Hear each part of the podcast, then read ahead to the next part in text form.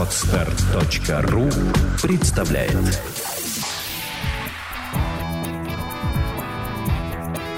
Александра и Андрей Капецки в лучшем психологическом подкасте «Психология, мифы и реальность».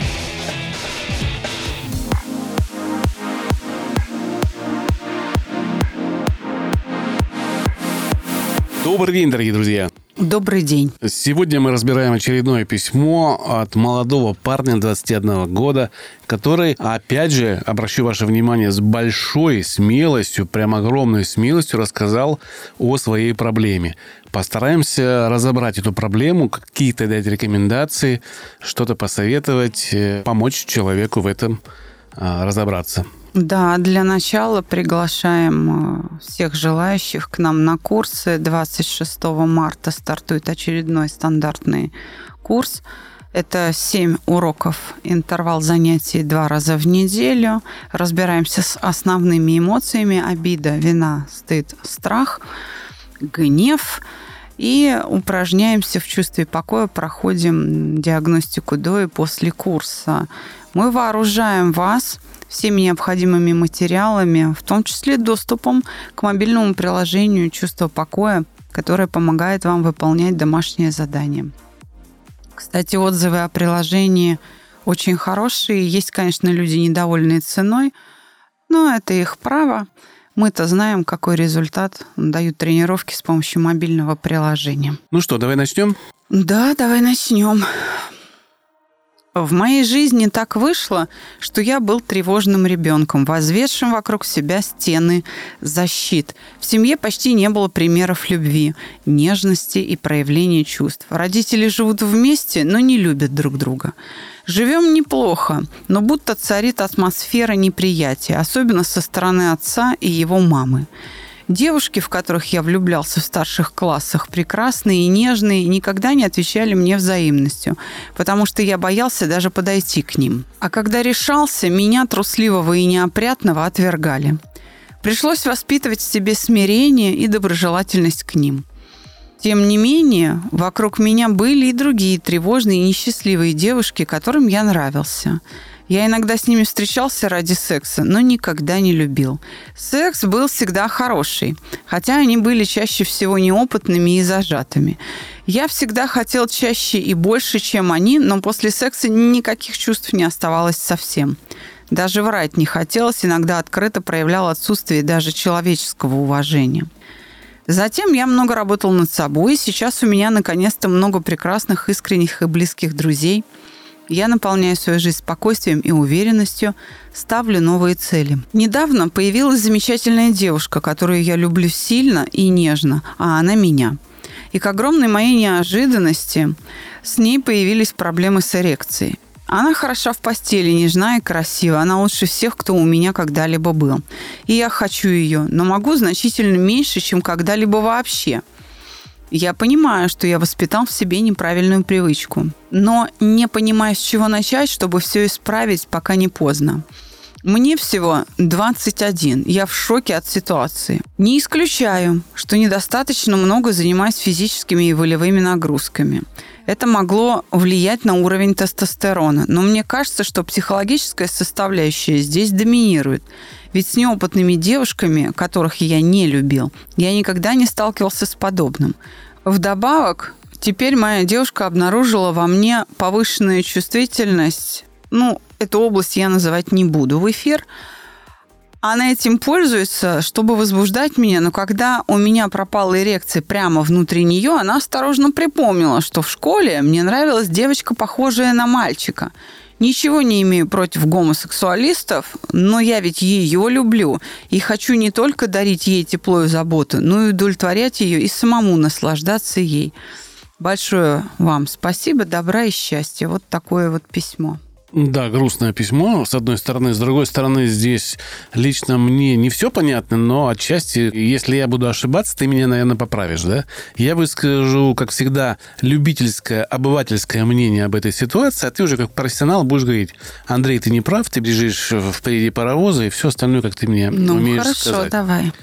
Первое, что я вижу, это неуверенность. Значит, девушка более уверена, чем этот молодой человек в их отношениях. Однозначно, и ведет соглашусь. Себя, да, и ведет себя очень уверенно во всем. И это бессознательно его напрягает. Ну, он не может быть первым то ли у него опыта не хватает, то ли смелости какой-то. И, возможно, именно это является одной из причин. Второе, как мне кажется, это то, что там, где он был в прошлых связях, у него была полная власть над ситуацией. Да. А здесь у него этой власти нету, он в роли подопытного, грубо говоря. Теперь власть полная у его девушки. Она использует ментальные образы, физические какие-то образы, физические какие-то воздействия на него. Да нет, но она просто в авторитете у него, он ее любит, и, так сказать, он ей э, отдает это уважение, отдает эту власть. Да, я согласен. И, собственно говоря, мне кажется, причина кроется именно в этом. Вам нужно поменять отношения в, именно в, в постели. Не в жизни, потому что в жизни, я так понимаю, у вас все хорошо, и вы руководите этой жизнью.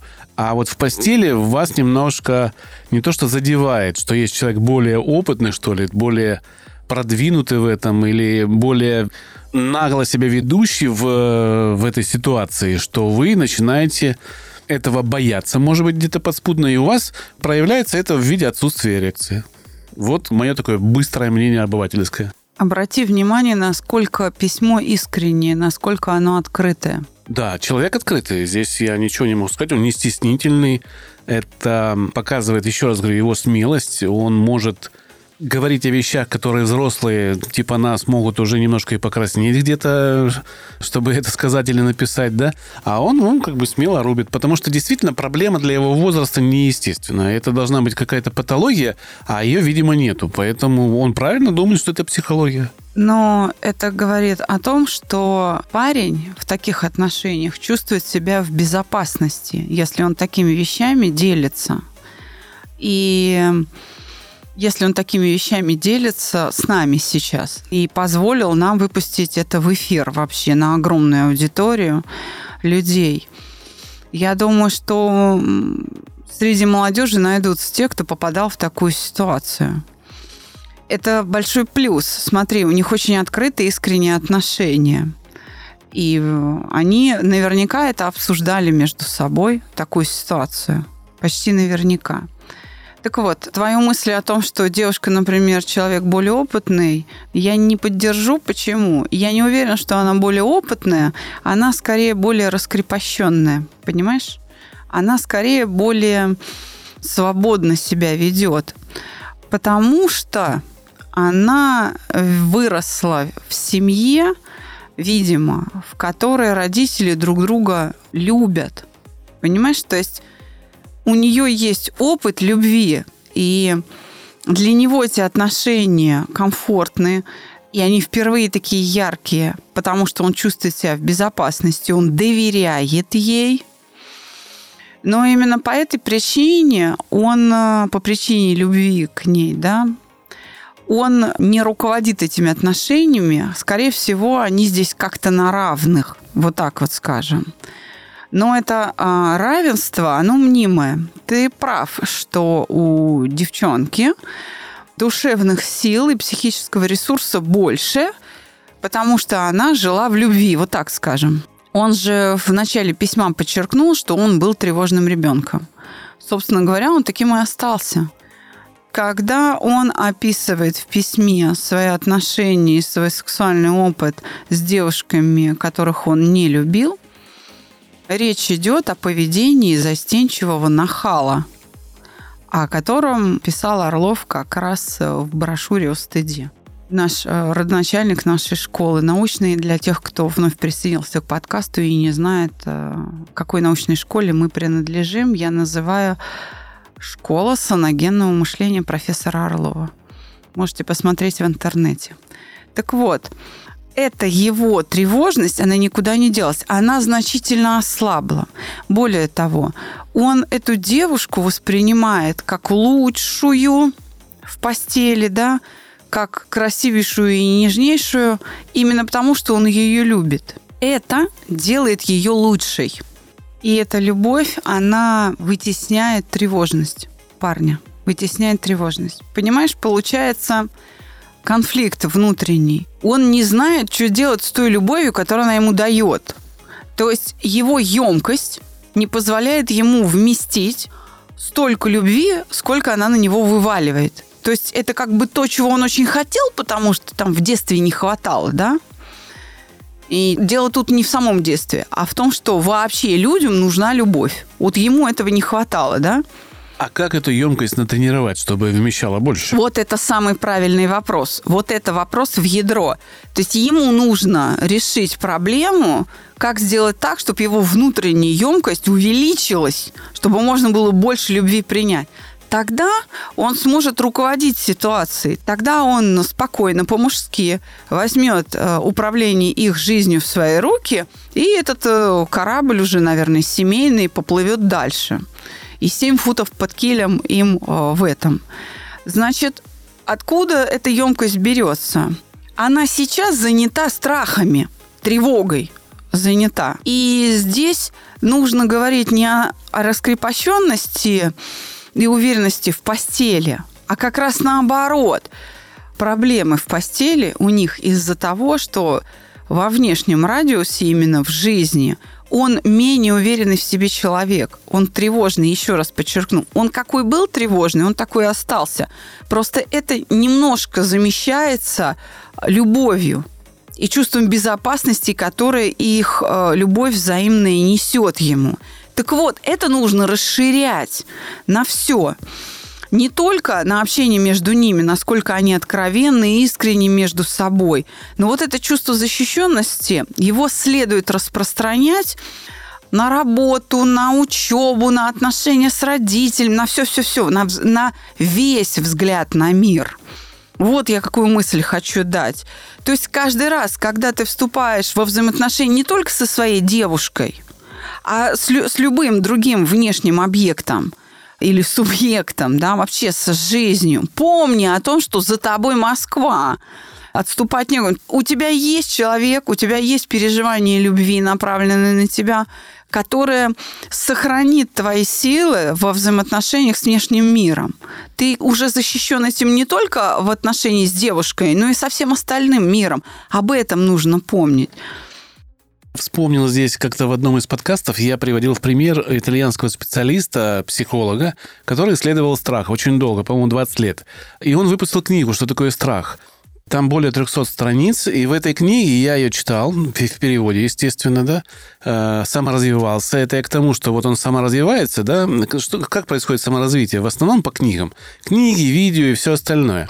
90% видео – это вода, остальные 10% – это непроверенная информация. Практически всегда то, что я видел о психологии, все эти советы практически ни один не работает надолго, чтобы изменить ваш характер.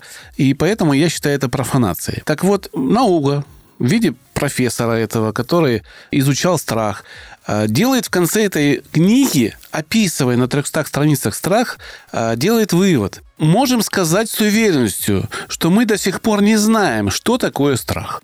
Но Орлов уже исправил Орлов, ситуацию, конечно, уже ответил конечно. на этот вопрос. Я хочу помочь этой паре, обратив внимание девушки на то, что она вообще не в ту степь пошла со своими выводами. Это то, чего делать нельзя ни в коем случае. И то, что он написал, фраза там ее по поводу да, там, какого-то его опыта, это проявление ее страха. Вот ей бояться нельзя. Это вообще никакого отношения к реальной действительности не имеет. То есть у нее в голове существует некий процесс, некое представление о том, как отделить, так скажем, нормального мужчину от ненормального. Ну, вот так вот. У автора письма в тени процессы, которые протекают в девушке, ее страхи. Они у него в тени, он их не видит. Они проявились вот так не нужно об этом думать. Это, это исключительно ее фантазия, это исключительно порождение ее там внутренней какой-то боли, внутренних сомнений. И это нужно прекратить. Чтобы у нее не возникало таких мыслей в отношении к мужчине, который ее любит и вообще проявляет гетеросексуальную позицию да, в жизни, следует ей научить его жить в любви Им нужно в своих искренних и открытых разговорах обсуждать то, как ему принимать весь тот объем ласки, весь тот объем нежности и любви, который она на него вываливает. Она же принимает это как-то от родителей. Ну, к примеру, э, не знаю, мама всю жизнь девочку ласкала, обнимала, по головке гладила, в макушку целовала. Ну, как-то папа на ручках носил, восхищался ей и так далее. Она же как-то себя чувствовала в этот момент. Она что-то делала в ответ родителям.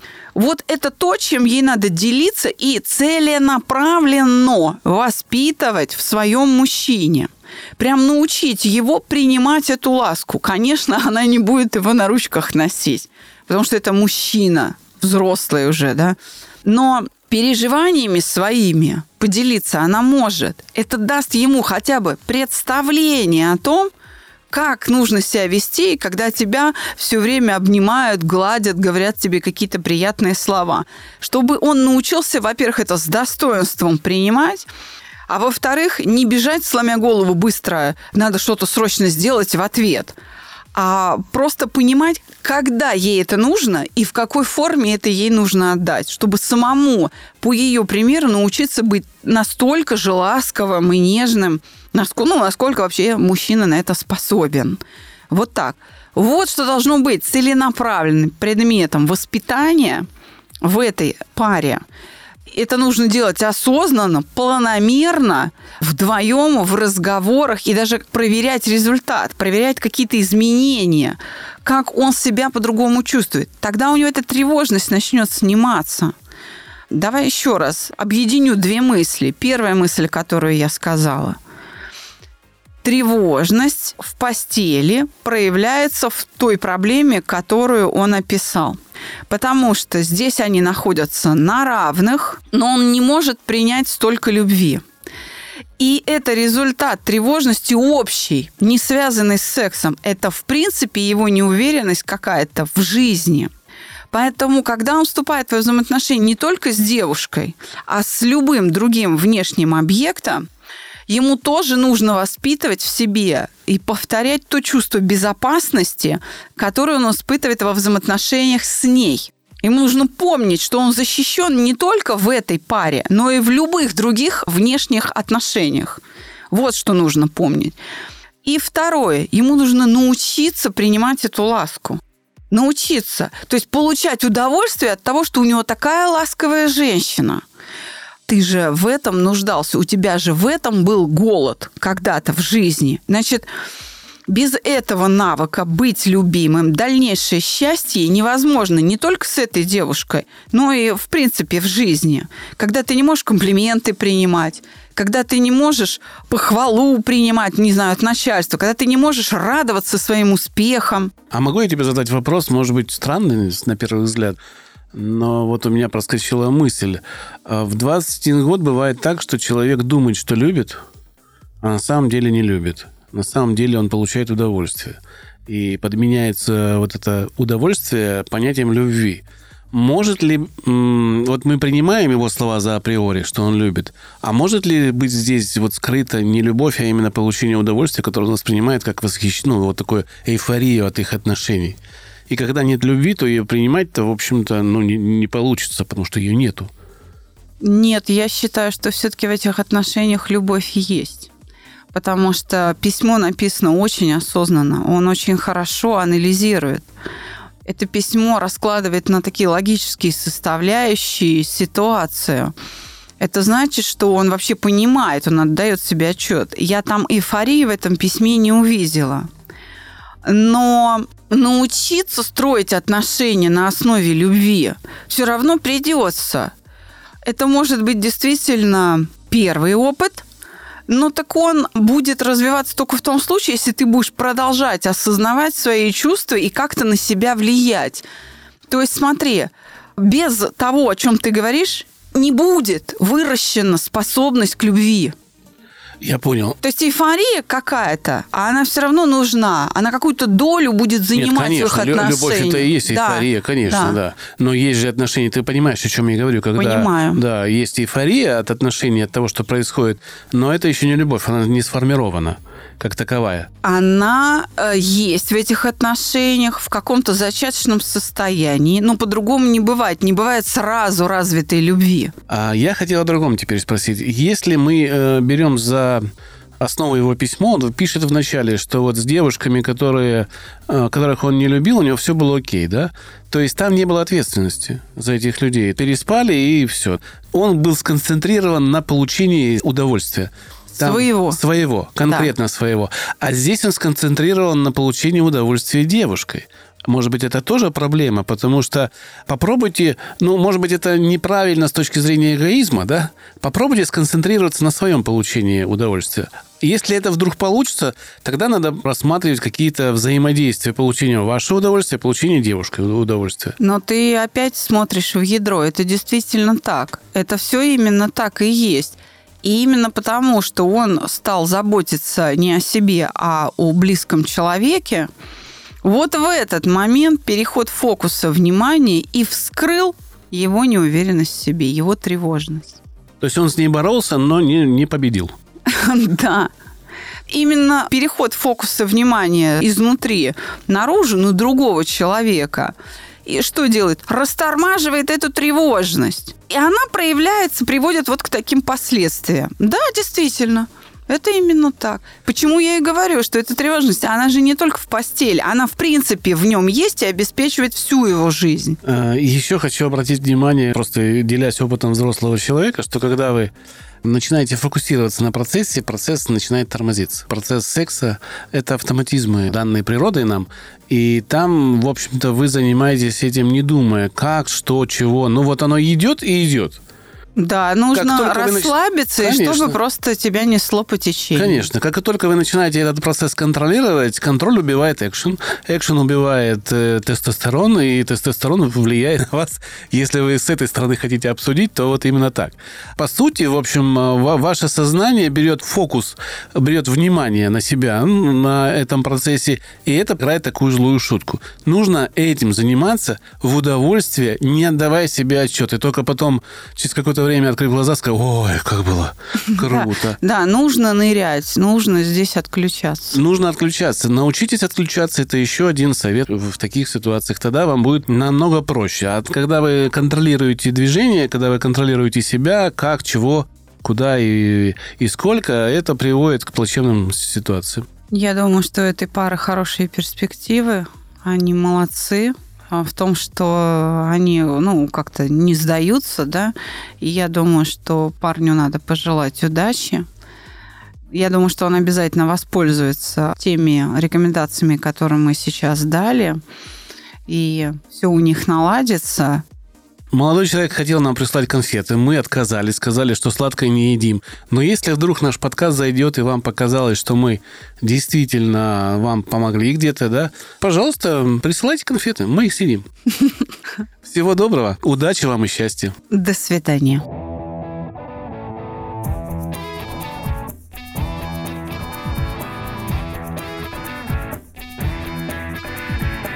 Психология, мифы и реальность. Слушайте каждый понедельник и четверг.